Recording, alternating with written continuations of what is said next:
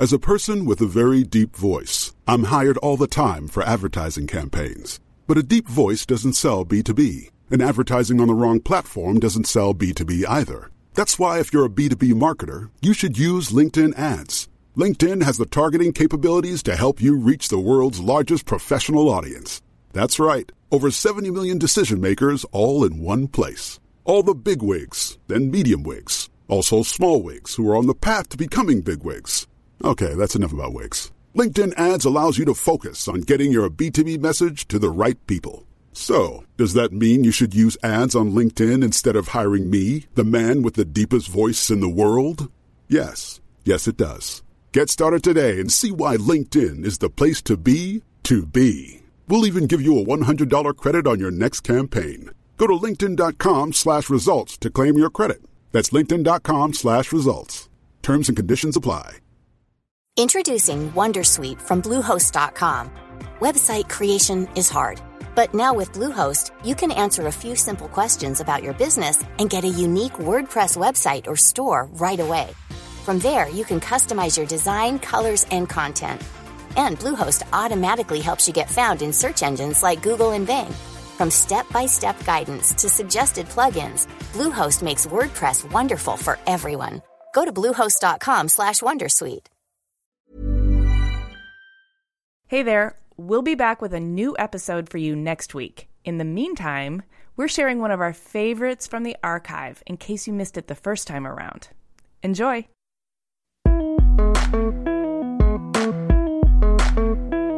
My version of Tiny Todd was pretty odd. I mean, I got hydrochloric acid for Christmas one year when I was, I guess, in fourth grade, and loved it and wanted it, and and I still have all my fingerprints. So remember, safety rules were a little different back then. Everyone. I'm Amy Devers. I'm Jaime Derringer, and this is Clever. And today we're talking to Todd Oldham. Yeah, Todd Oldham. Ah, Love him. so you know him as a fashion designer, having built a fashion empire in the 90s, and as a DIY hero from his Todd Time segments on MTV's House of Style, which personally, I think that was the first time I was ever exposed to DIY, makeover, craft stuff, and it, it, I feel like it really had an impact on me growing up. He's also a designer of almost everything and a publisher and author of 24 books, including Handmade Modern and most recently, Queer Threads Crafting Identity and Community. Throughout his career, he's traversed the treacherous divides between class and genre with a deftness of skill and authenticity of spirit that serve to erase boundaries, invite collaboration, and champion all forms of creativity. And on top of that, he's a force for good in the world, helping the next generation of creatives to access their potential with his line of kid made modern arts and crafts supplies, DIY projects, and more. This talk is full of solid wisdom, and we can't wait for you to hear it. So let's talk to Todd.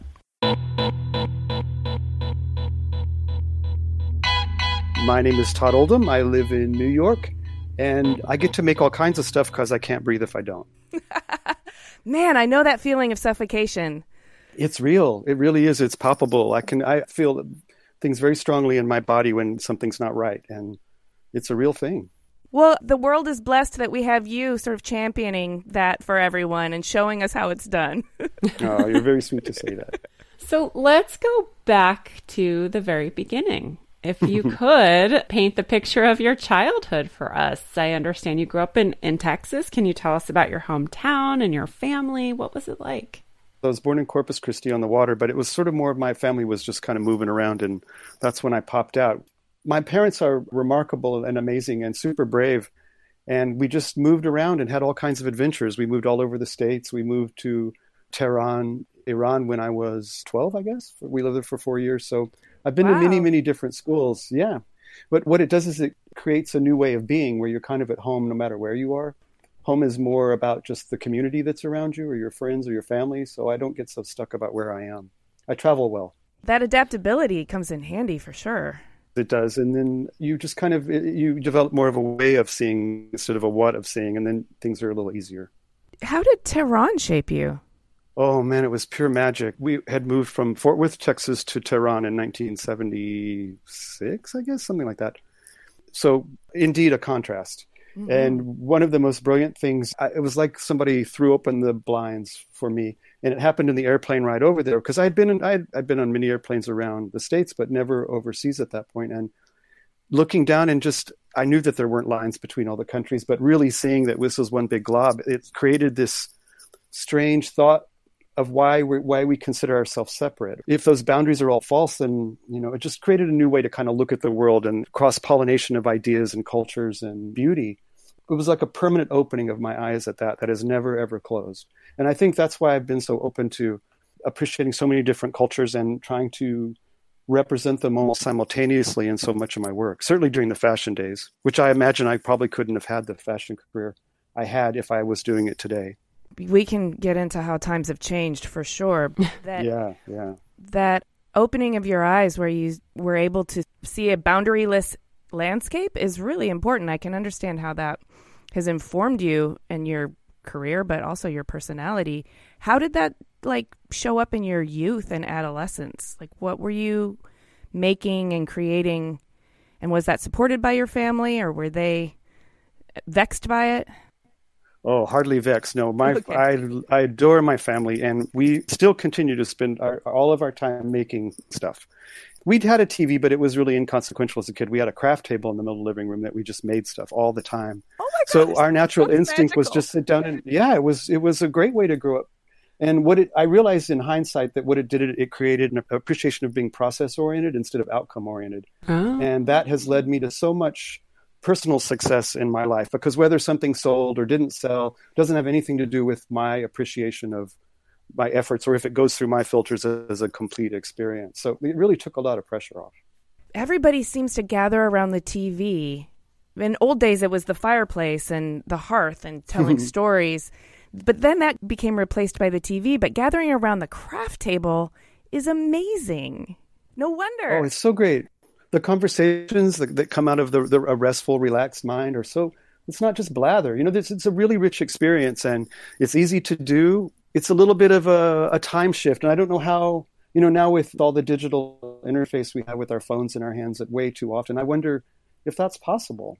You know, I, I'm so grateful that we I had such an analog childhood.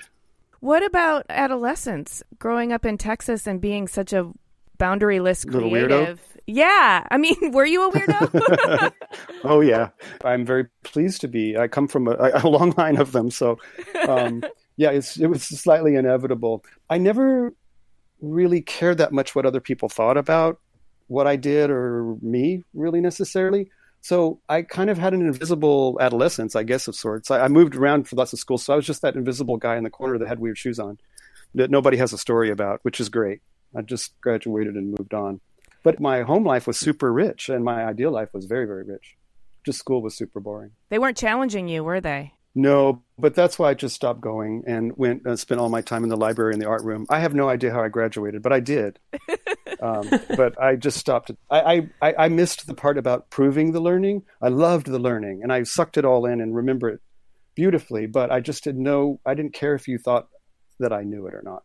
That's a bad attitude for school. Hmm. But no, because I learned. I really did learn. Yeah, and you did graduate. So after graduation, you moved to to Dallas, correct? Yeah, it was. I was in this place called Keller, Texas, which we'd moved to after. Well, we came back from Iran and had a brief stay in Denver. I actually went to Columbine High School, Ikes, um, for one year, and then we moved to Texas for yet another year. I kind of gave up in tenth grade. I think I'm not. I am not advocating this or suggesting this for anybody, but yeah, for me, it was just like, oh, this is not. I'm done which, you know, not great. But I thought I knew everything, and I just focused all my time on learning things I was interested in. Well, there's value in that too. Yeah, I think there is. There is. I think so. If you're a hothouse flower and you're willing to just know everything about your little world, yeah, that's the way to go. What did you end up doing after high school? What kind of job did you get? In 11th grade, I got hepatitis and I was in bed for a few months and I learned, I taught myself to embroider and so I'd already known how to lightly do it, but I, I taught myself really to bead at that point. And I started making things for people in high school. So I never remember a conversation about college with my parents or me bringing it up. And it was just so clearly that was not going to be for me. I set up my business in 12th grade and then got rid of the nuisance of school as, as I was thinking at that point, mm-hmm. and just started. And within, I guess, about a year, my first collection was at Neiman's in Beverly Hills. So it went really fast. Whoa. I, I have sort of a follow up question. Did your parents have some sort of entrepreneurial gig that was moving you around, or what gave you the confidence to know that you could participate in the economy with your creations? It wasn't the confidence. I think it was just the other choices. You know, I always think about trading time. You know, like for me, money is like trading your time for money. Mm-hmm. And I was kind of always thought, like, what, what am I willing to trade my time for?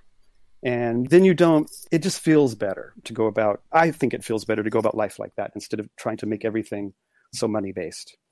And it just yeah. kind of worked out. But my parents were, I, I have no idea why they were so brave. and I inherited that from them too, where they're brilliantly smart people, but they don't mind not knowing what they don't know. And they're very, they know that confidently that we can go learn it. So I think that's the part they passed down to me that's just been the fuel to do anything. I mean, if that's if you think you can do that, you kind of can. Yeah, it's not that you have to know everything. You just have to have the confidence that you can learn it.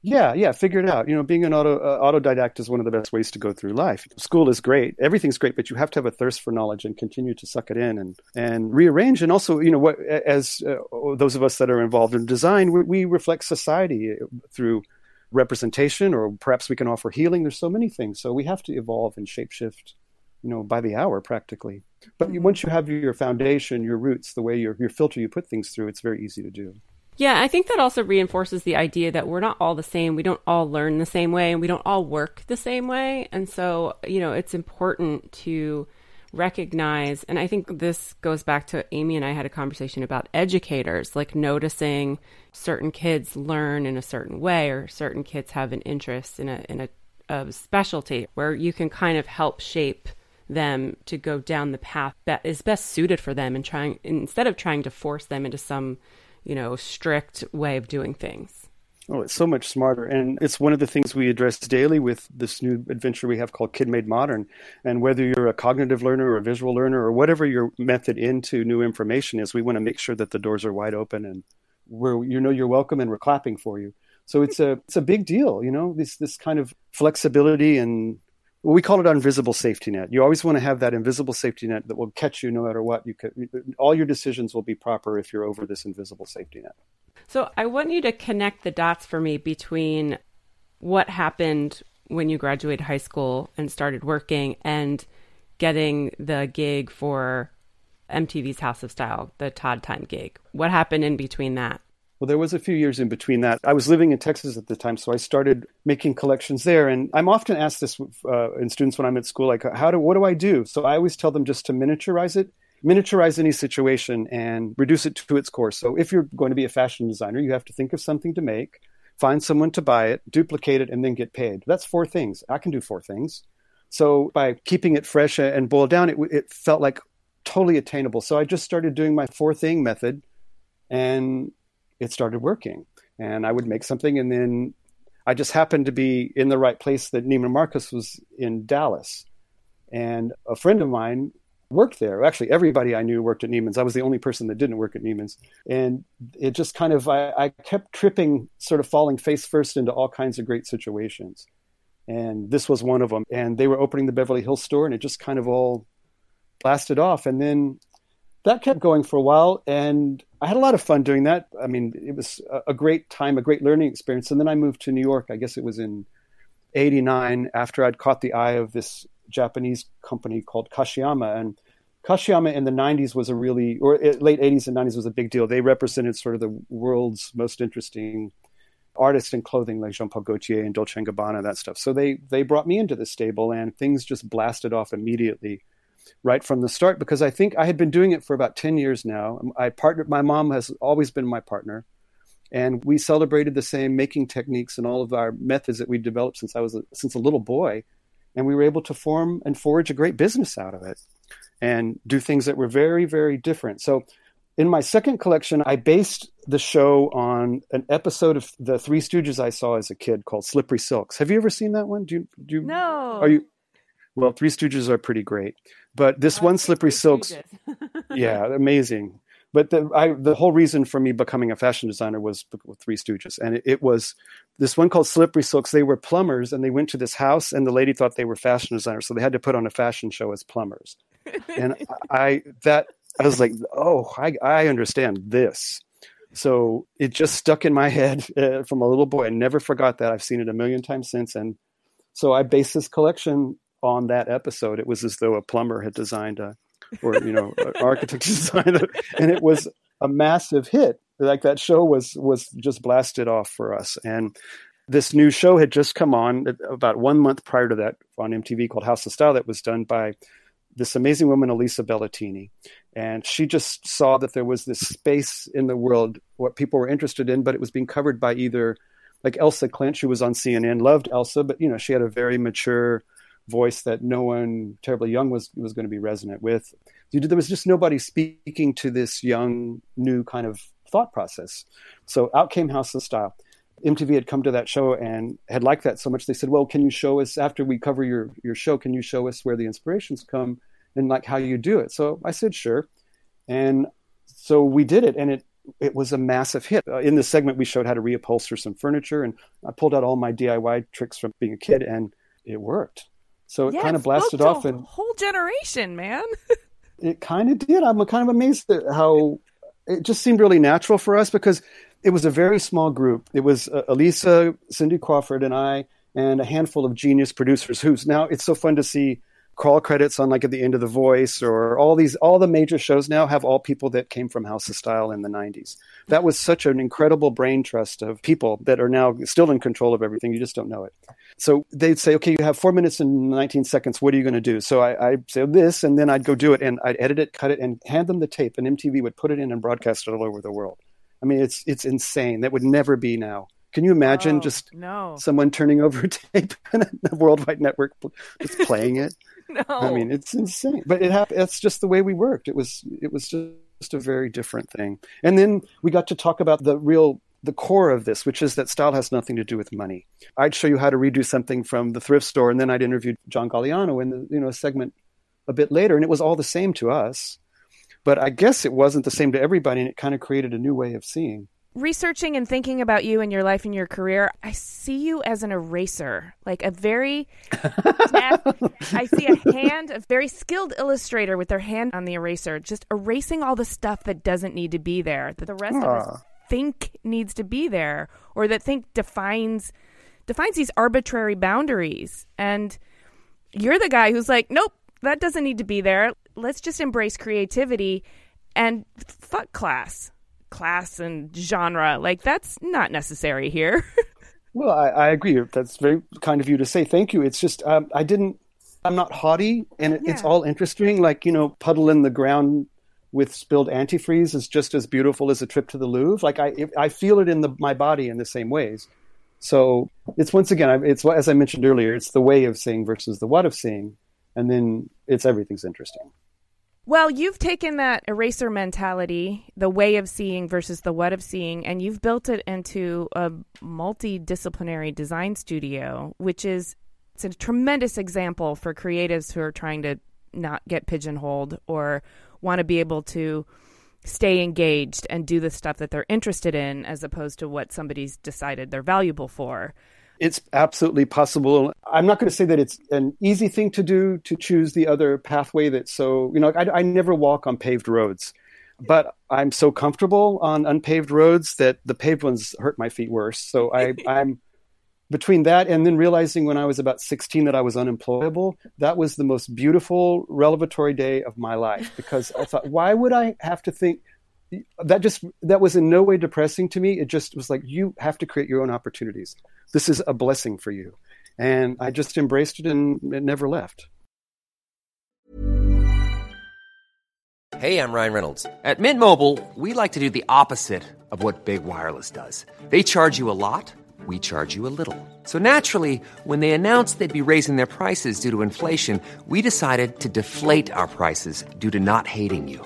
That's right. We're cutting the price of Mint Unlimited from $30 a month to just $15 a month. Give it a try at mintmobile.com slash switch. $45 upfront for three months plus taxes and fees. Promo for new customers for limited time. Unlimited more than 40 gigabytes per month. Slows. Full terms at mintmobile.com. Introducing Wondersuite from Bluehost.com. Website creation is hard, But now with Bluehost, you can answer a few simple questions about your business and get a unique WordPress website or store right away. From there, you can customize your design, colors, and content. And Bluehost automatically helps you get found in search engines like Google and Bing. From step-by-step guidance to suggested plugins, Bluehost makes WordPress wonderful for everyone. Go to bluehost.com/wondersuite. Support for Clever comes from Wix Studio. Whenever I'm in a room with web professionals, I hear a lot of shop talk about Wix Studio. Wix Studio is beloved by both designers and developers because it gives them the quality and flexibility to do exceptional work efficiently.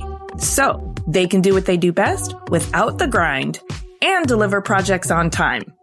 Designers love Wix Studio because it combines pure web design with maximum productivity.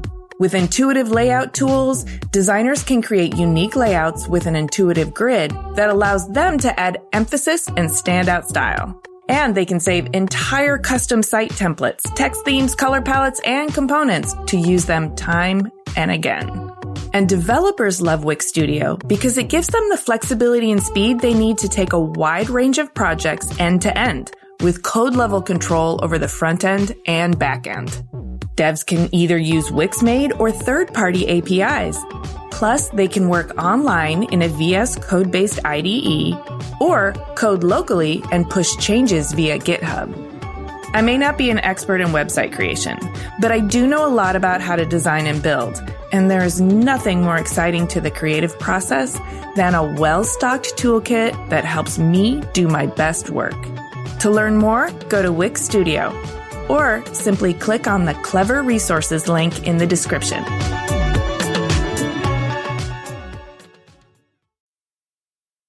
Let's talk about the hard part, though. I mean, you said it's as hard as you want to make it. Are you referring to your own internal resistance or? Most of the struggles, I can just tell you what personally I find to be a struggle.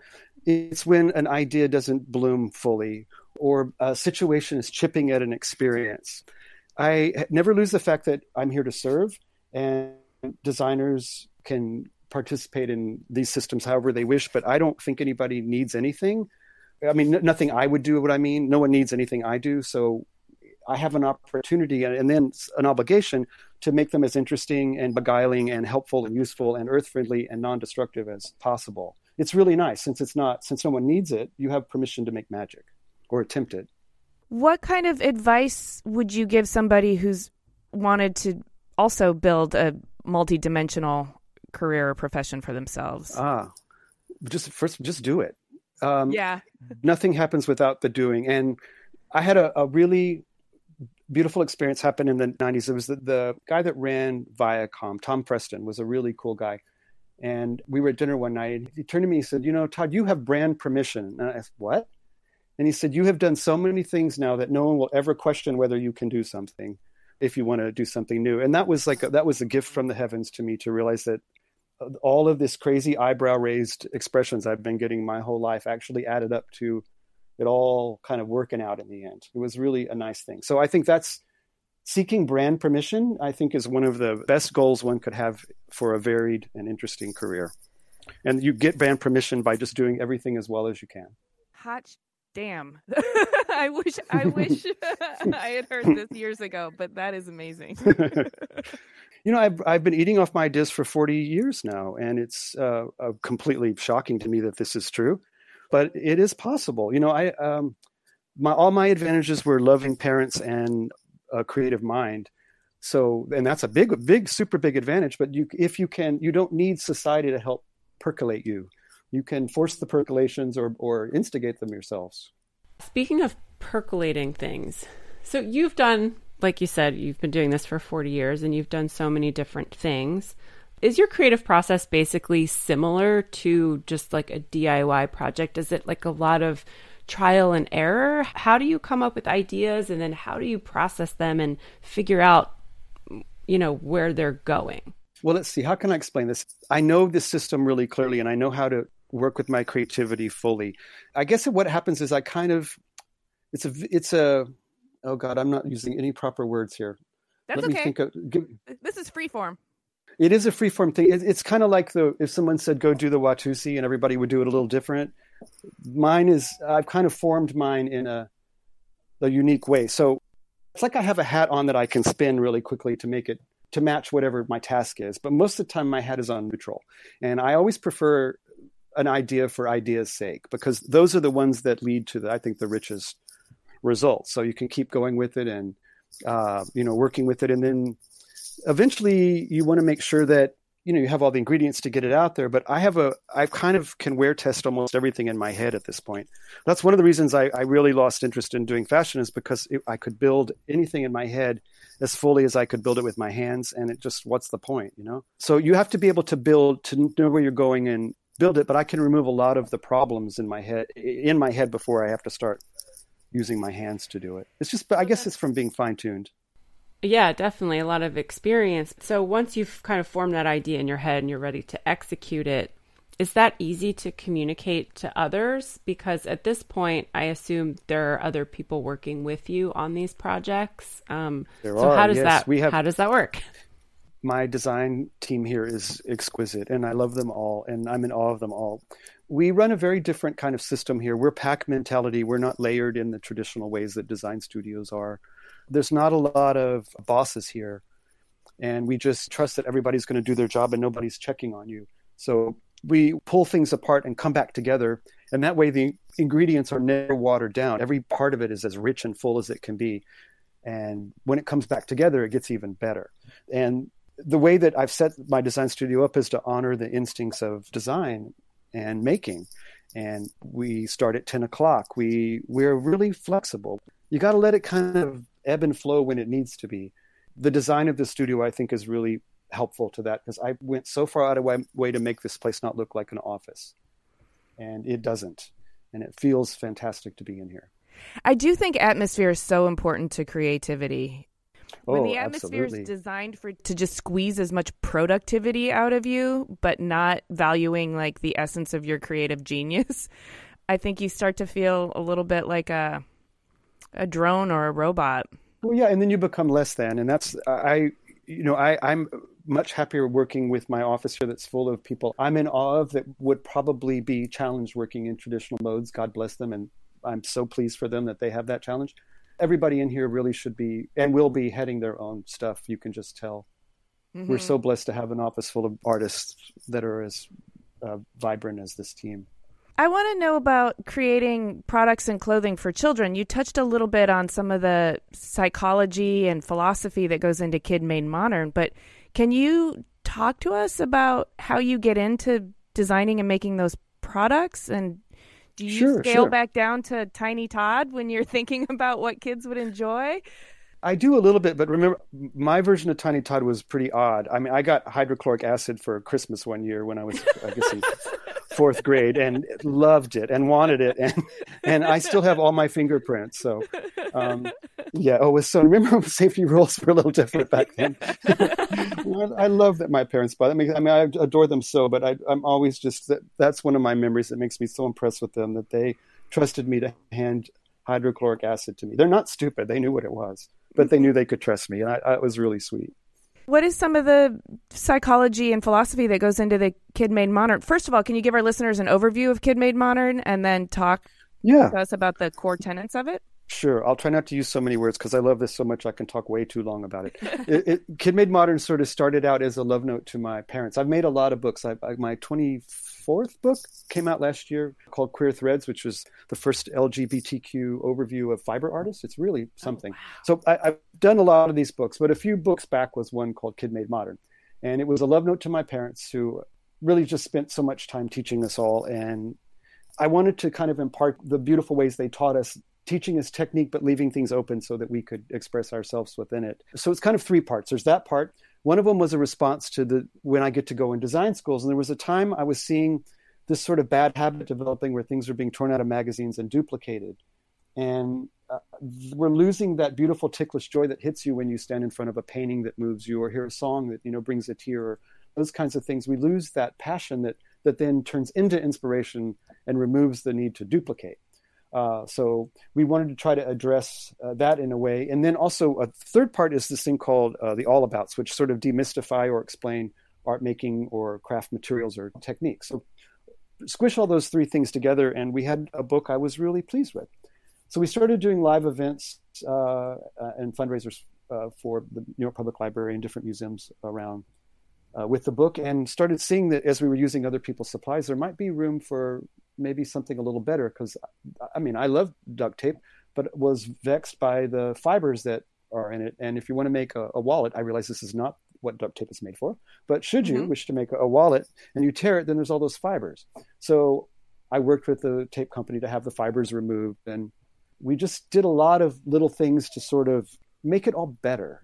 So at the time, a pal of mine, uh, Michael Francis, was at Target stores. He was a really great. He was a, a big a visionary that was, you know, at the beginning of sort of Target turning into something spectacular and he's always been a, big fan uh, and a big supporter of us. So we we asked him to come in to show, and we made prototypes of Kid Made what we were thinking it could be. And within a few moments, we had an all store buy and a three year guarantee with no tryout, which we were our jaws were on the ground. So clearly, we had something that seemed to be in the air a little bit. And we started with Target, and it just snowballed and grew and grow and, and continues to to go, including what this season now we have partnership with J. Crew that just came out a couple of uh, days ago. It's a, a, really fun clothing collection, and I'm most honored that we're now working with MoMA, making their uh, ch- their kids uh, art and craft kits and supplies. So it's been it's been really fun watching it grow from this thing that was really dear to us to this thing that seems to be dear to others. Yes. Sorry, that was a lot of words. No, I love it, and I love the motivation behind it. Starting out as a as a love letter to your parents, but in a in the same way that's a that's a love letter to the kind of childhood that supported and embraced whatever came of your curiosity and yes that's true and nurtured it and gave you the tools to play around with it and then gave you the validation that that's a good way of learning and that's acceptable it's yeah. so great. I it's my it's my mom and dad. They were I mean they were children themselves having children. And I don't know, maybe we all just raised ourselves at the same time, but they had such an amazing I mean at the time, you know, I was born in 1961 and if you the not I mean certainly open-minded, but amazing that, that they were felt no need to put these brackets on my brothers and sisters and I. They really just were kept it really open and, and up for it. Yeah, that is amazing. And it's nice to hear that you recognize it and appreciate it so much. I mean, did you ever encounter challenges in life because you were allowed to be so open? Oh, yeah. No, I have arrested development for sure. There's lots of things I'm terrible at, but uh, what I'm good at, I'm really good at. So I guess that counts. yes. So I want to ask a little bit about I guess it's definitely professional, but it's also personal. I mean, from the outside looking in, you seem like a guy who's got who surrounded himself with a pretty solid tribe, like really great, creatively fruitful, long-lasting relationships, both personal and professional. Your mom's your partner. I've, you know, I've met you and Tony, and Tony's been there yeah. forever. And yeah, we've been together 37 years now. Wow. Whoa. Yeah. Congratulations. Thank you. Yes, High that is. five. really? Thank you. We switched it to five years about 10 years ago because I got so sick of people gasping. So yeah. now, now we just say five years. what would you say is the secret to creating these magical relationships? And let's, you know, I mean, if you could try and diagnose somebody who didn't have the parents that you had growing up, what, how would you offer some advice for putting the energy into relationships? Respect, I think, is pretty much the backbone to any relationship, no matter whether it's personal or you know uh, professional, whatever you go. So that certainly is the most important part. But it's important to also realize that we're how different we all are, and I appreciate that. So maybe if you had parents that weren't supportive, I mean, hopefully at a minimum they might just not have been supportive of your ideas, and hopefully not they were not cruel to your mm-hmm. ideas. That's a different sort of situation, having to overcome some terrible information. You get pounded with enough information as a kid that you can't do something or you're given the wrong supplies without assistance. You think it's your fault. And yeah. that's a ridiculous thing. So you're going to have to, if you're not getting supported by those around you, you'll have to find the things to appreciate about them uh, and move on to be sated in being appreciated in other ways. So be open minded to find your tribe, and I think you find it. Uh, moth to the flame, you know, if you if this is of your interest and you don't find you have support in your family, find a knitting bomb circle, or uh, uh, if you live in New York, Taco Bell Drawing Club run by Jason Polan stills all the time. So there's all kinds of groups you can kind of sidle up to and meet somebody new. But I always found that just by saying, wait, you know, like Taco Bell Drawing Club exists, that makes my heart feel good that these people gather at Taco Bell just to draw because just drawing is worth it. Yeah. And there are going to be other people that believe like this too. And if you don't believe it, that's fine. You know, cheers, go, but go about your life. But for those of us that uh, these sorts of things are very, very important, they they're not just like a little important. They they reassure you. They cuddle your heart Mm-hmm. They give you like a reason to keep breathing because we're we're not normal, and that's great. So we have to understand that the, the things that are special about us are are worthy and deserving of of the anomaly behavior. Hmm. I wish you were my brother. I adore my sisters. They're really fun. My sister Robin was my fit model from very early on, and even when we got when fashion got really big, she remained my fit model. And the number of times I've stabbed that poor girl with pin, with pins. And in shop class, uh, my in tenth grade shop class, I made a, a pair of lathe platform shoes. wow! Oh yeah. my gosh! You must have given the best holiday presents. oh, Christmas is so good at our house. It's oh, it's it's excellent every year. Oh. Yeah, everybody makes lots of stuff. Okay, so let's time travel. So if you could go back in time and tell your let's say your 20-year-old self, if you could tell your 20-year-old self one thing, what would it be? Well, my issue is relaxing. So I would just say relax a little bit. It's not necessarily tension that reacts to a situation, it's my RPMs. Like when mm. they get mm. revved up, it feels, I feel it as my body recognizes it as tension. I just don't attach the bad feeling to the tension. So I'll develop a way to not feel it quite as strongly because it wears me out.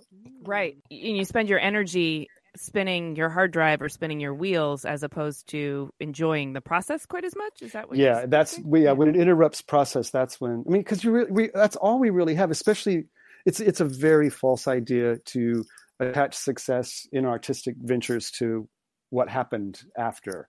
You know, whether uh, if it sold, if it whatever. You know, that's just you can't judge artistic. That can be a, a unit of measure for artistic situations, but it can't measure the success. So you have to be really cognizant of of did you were you as present as you can be during the process? Did you take the ideas as far as you can? Is it as conscionable to humans and the planet as it can be? You have to decide those things. And for me, if they're not all met, met then that's not a lot of gray area. It goes from fantastic to failure real fast, which is um, slightly irritating. Well, yeah, just slightly. Man, the wisdom you're spewing, Todd, is just profound. I've just been lucky to tumble through life in this funny way. I recognize that I've had an unusual way, but I, I also know that I have, I have a few good secrets to tell for those of us that need to know about how to get through it you know? It's yeah. not easy but you can if you just st- if you really stick to your assessment of your successes as personal ones then you're going to survive fine. Just getting to that place is sometimes pretty difficult though when the outside world is sort of you know when your survival depends on successes. Oh a- exactly. or an awful boss. Imagine you would have like somebody with uh, i've seen this in many design studios where the just the lead of the studio's got an agenda or they've got a cruel streak or it's just weird.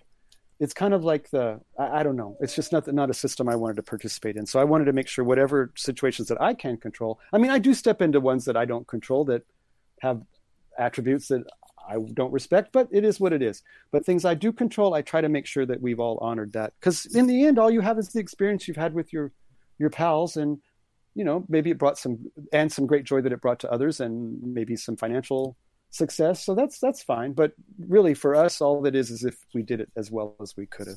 So it sounds like you're able to recognize too when you're in a system where there are some people who are operating. Let's call it from an from impure intentions. They're they're just their own dysfunction is getting in the way. They're cruel or their ego or whatever. Do you have any situations or advice for recognizing that and then navigating around it? I do, yes. And so the first thing is is just that recognizing it without judgments, because dickish behavior, they're just probably a dick, and that's whatever. You can't, you know, just accept their dickishness and move on if you can, or uh, find ways to not judge. You're, you're only going to get upset at their behavior if you're judging it.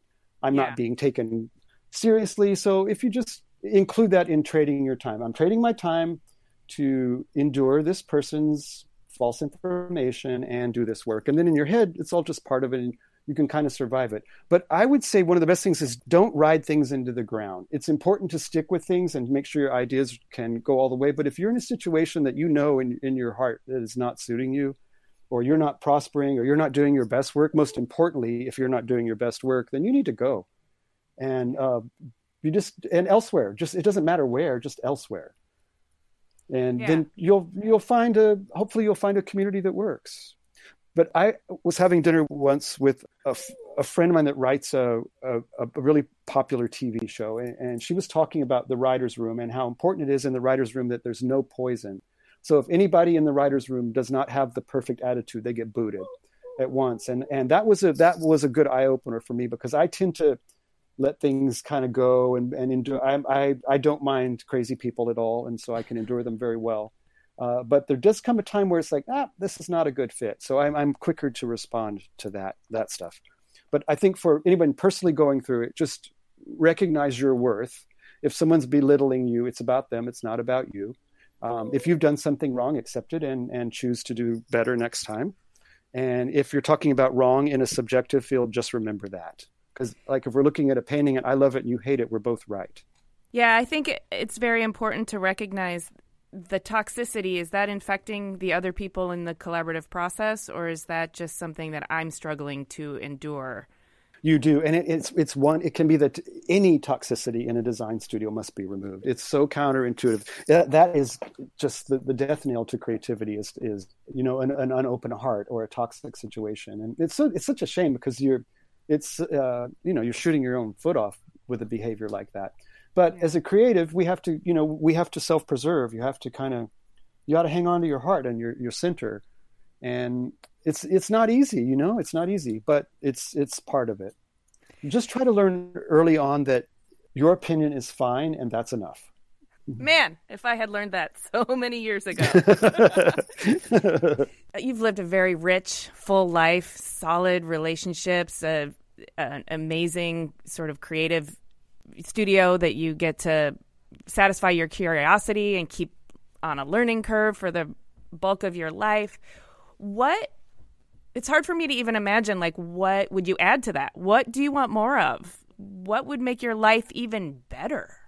I'm very interested in new mediums, so I'm endlessly shuffling what's in front of me. I have the same approach no matter what I'm doing, but the ingredients change all the time, and I'm very interested in in film these days. So I've been writing off and on for a while now. So I think that's probably going to be the next thing that I haven't. I'm pretty green at, but I'm super psyched about is uh, going into film. Well, can you tell us anything more? Well, um, yeah. Uh, I don't know if I, I don't, I'm not comfortable really talking about the project yet, but it, it but, are, it's, but you say you're a, writing? Yeah, I'm writing. Yeah. With, yeah, my friend, uh, John Bland and we've, uh, yeah, it's coming along. I'm sorry. I, I, I sound like I'm just being evasive, but it, it, I'm, I'm very, very excited about it. I love writing and I love reading. Mm-hmm. That sounds so simplistic, but it's very true. And then when you see some like magic, like a, a, struct, a sentence structured by Dorothy Parker is just as gorgeous as a the most epic couture gown. You know, you it's just this when everything can be sparkly in the right hands, mm-hmm. and that's when it becomes fascinating. So I, am excited to look, figure out what there is to say in film that someone might want to hear.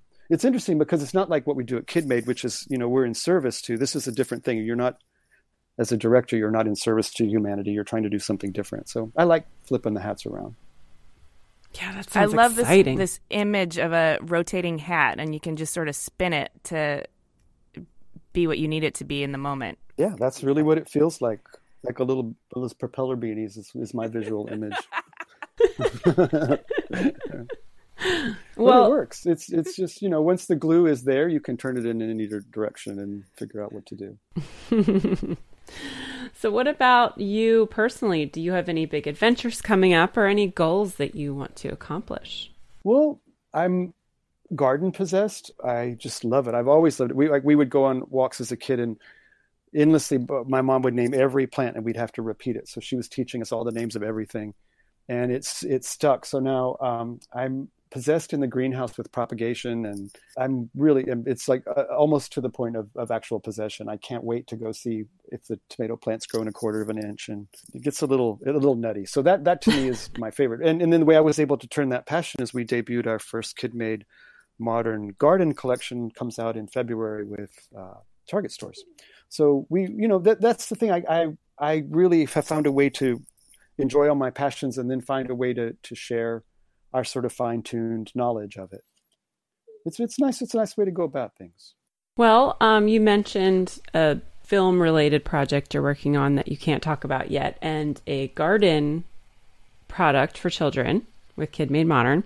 What about anything else you might want to mention that's coming out or has just been released that you'd like to share with our listeners?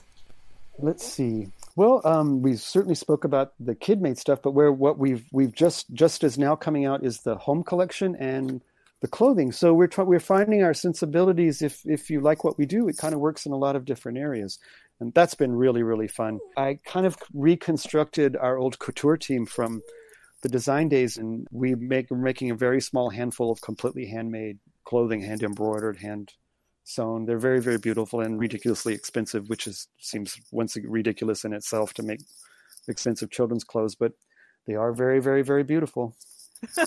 well, beauty matters. We know that. It it sure does matter, and yeah, and and bothering to bother matters. Bothering to bother. Yep, yeah. it counts. It does. Well, and yep. and figuring out which bothers are worth the bother. Yeah, most people just aren't willing to throw themselves in. I think, and that's I think that comes from caution, not from a, a lack of ability. I, people are. I, I've always found that almost anybody that told me they can't is not. That's not real. It's not. I mean, I I can't jump to the moon. Yes, that's real. But if you think something about your abilities, like realistic abilities, it's just probably false or something you've heard parroted to you at some point. I recognize uh, at, at, my age now how truly blessed I was to have parents that were so encouraging. They just were they were i was like growing up with what is that that comedy rule that when you're doing improv it's it, you, you, always go yes and you know it's oh, never yeah. no the yeah i had yes and improv is agreement like you don't shut it down in the middle yeah.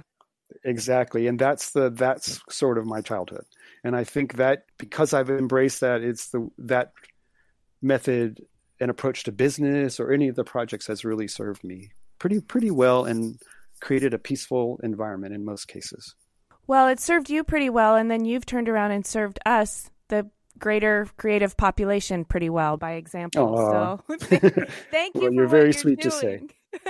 to say. and thank you so much for sharing your story with our listeners. There, this is just so full of golden wisdom. Mm-hmm. I am mm-hmm. very excited about this. Oh, well, thank you very much. I, I, in my head, I'm kind of retired from doing this stuff, so I'm pleased you guys asked me, and I'm glad I did it. So th- thank you for your time. We are too. Thank you.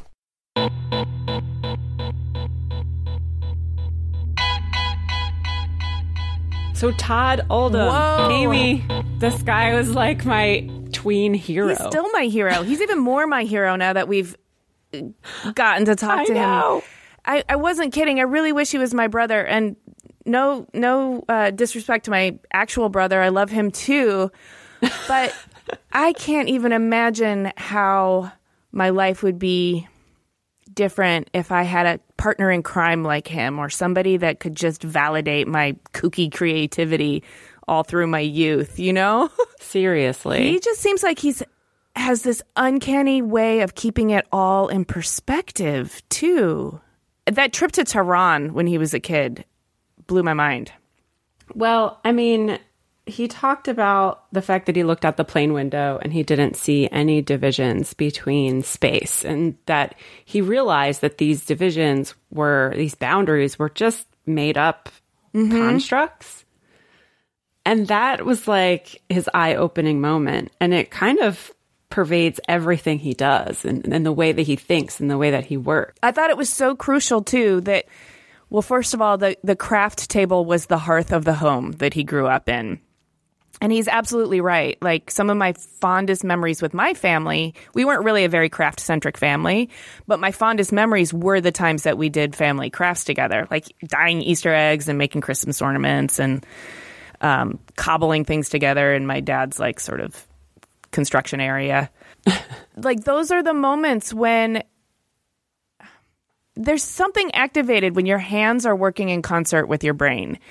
And when your your family has designated time and permission for you to do this, he's right. The conversations that come out of that, it's not fluff. It's dinner table conversation, but it's coming out at the craft table, which I think makes it even like more activated. I thought what was so powerful about that whole rich family life too is he said that it made him it made him process oriented rather than outcome oriented. Yeah, I wrote that down. But he also said that he feels it mm-hmm. in his mm-hmm. body, which I thought was really interesting because like that sometimes that happens to me. You know, you're you get so emotional or so um interested in something that it's almost like your your mind and your body are one. Oh, it's a very physiological response. I feel it too. I I feel like you know how some of us ha- have our senses are sort of hyper activated. Like some of us are super tasters. Um, I don't know if they have more taste buds or whatever, but flavors are super strong. Yeah. Uh, I've always felt like my nervous system feels things really strongly. Like, mm. does that make sense? Like, I react mm-hmm. to things in a very strong way through my nervous system. And I feel things that other people don't feel. I don't know. well, he said that that feeling, he's had it his whole life, but that he, you know, found that sometimes it becomes tension. Mm, um, mm-hmm. And that can be a, a little bit of a hindrance to, you know, him enjoying the process. Mm-hmm. But he talked about how important that process is and that that's what is the ultimate goal um, if he can be within that process. I also thought it was really fascinating that he, because he went to so many different schools, that he was the invisible guy with weird shoes that nobody had a story about. Because I think that would be really painful for some people but I think because he had such a rich and validating home life, um, he was able to sort of observe the world with a level of detachment that a lot of adolescents don't have the luxury to be able to do. Mm-hmm. Because they're still trying to s- seek um, validation or permission from the outside world if they're not getting it from home. And I thought that was that was really fascinating because he does have this um, the kind of wisdom that seems like he's always looking at everything from an airplane you know like like this over this grand overview of how things work and how people interact and who's poison in the room and he's seeing it from a higher vantage point from a wiser perspective oh he's just awesome i know so awesome so awesome. i wrote down so much good goodness from this one. Um, I think there's going to be a lot of fantastic quotes and and there's just so much wisdom, little nuggets that can be pulled out of this. But what I really um, I really liked about the way he runs his office is that it seems very democratic and that everybody's opinion is important. Um, and everybody is a valid uh, contributor to the the whole project. And I, I loved that because it it really you're not working to please just your boss. You know, you're working f- toward the success of of something coming together um, as a group. It's like a team. It, it's not like this hierarchy of like your boss has to say, you know, thumbs up, and then it has to go to his boss to get the thumbs up. Yeah, and he's not he's not training everybody in the Todd Oldham way of doing things or the Todd Oldham style what he recognizes is that all these different perspectives, all these different ways of thinking that come into his studio, that's the greatest asset. That's the real richness. And if he interferes with that, he's not getting the maximum of their potential. I, and I think this is really key. I think he's kind of comfortable with the uncertainty of the outcome because he is so process oriented. He can actually get the best work out of these people, which makes them happier, which makes them more fruitful. Like everything is just enhanced because of it. I also wrote down that he's comfortable on unpaved roads Yeah. and trading time Yep. and that it's a way of seeing. Mm-hmm.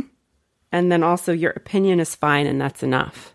I'm going to get a fucking t-shirt with that on it. Dude, we need a, you know what we need is a motivational calendar, like with a Todd quote for every month. Just We do. live your life according to Todd Oldham and everything's going to be totally do. okay. I told you the story of when I met him once.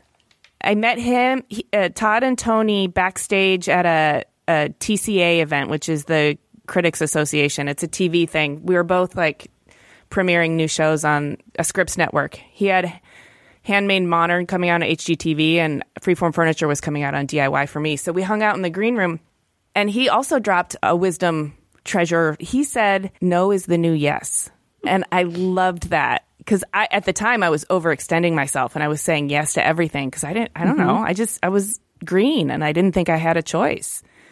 And he said, "No is the new yes," and I was like, "Oh my god." I'm supposed to be really curating how I spend my energy. It's true. I mm-hmm. mean, if you're doing all of this, I mean, I guess in the beginning of your career, it's okay to say yes to everything because you don't really know what you're good at or what's going to work out for you career wise. And I, I think it's good to be more open, um, especially when you have all that energy. Um, but I think as you grow older and you like know what you're good at and what you're not good at and what you want to do versus what you don't want to do, I think at that point it's totally fine to pick and choose, you know, what you want to do.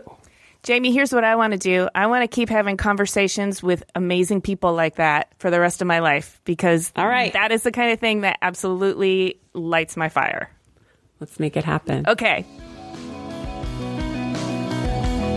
Thanks for listening. To see images of Todd and Todd's work, you can click the link in the details for this episode on your podcast app or go to cleverpodcast.com where you can also sign up for our newsletter. Be sure to subscribe to Clever on Apple Podcasts or wherever you get your podcasts. And if you're in the mood, please rate and review us. It really helps us connect with new listeners and share these stories. We also love chatting with you on Twitter, Instagram, and Facebook. You can find us at Clever Podcast. Clever is created, produced, and hosted by us, Amy Devers and Jaime Derringer, aka 2VDE E Media, with editing by Jennie Josephson and music by El Ten Eleven. Clever is proudly distributed by Design Milk.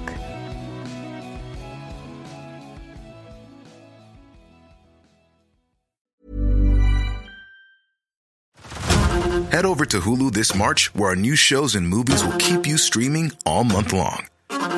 Catch the acclaimed movie All of Us Strangers, starring Paul Mescal and Andrew Scott. Stream the new Hulu original limited series We Were the Lucky Ones with Joey King and Logan Lerman. And don't forget about Grey's Anatomy. Every Grey's episode ever is now streaming on Hulu. So, what are you waiting for? Go stream something new on Hulu. Spin your passion into a business with Shopify and break sales records with the world's best converting checkout. Let's hear that one more time. The world's best converting checkout. Shopify's legendary checkout makes it easier for customers to shop on your website, across social media, and everywhere in between. Now that's music to your ears. Any way you spin it, you can be a smash hit with Shopify. Start your dollar a month trial today at shopify.com slash records. Don't you love an extra $100 in your pocket? Have a TurboTax expert file your taxes for you by March 31st to get $100 back instantly. Because no matter what moves you made last year, TurboTax makes them count. That means getting $100 back and 100% accurate taxes only from Intuit TurboTax. Must file by 331. Credit only applicable to federal filing fees with TurboTax full service. Offer can be modified or terminated at any time.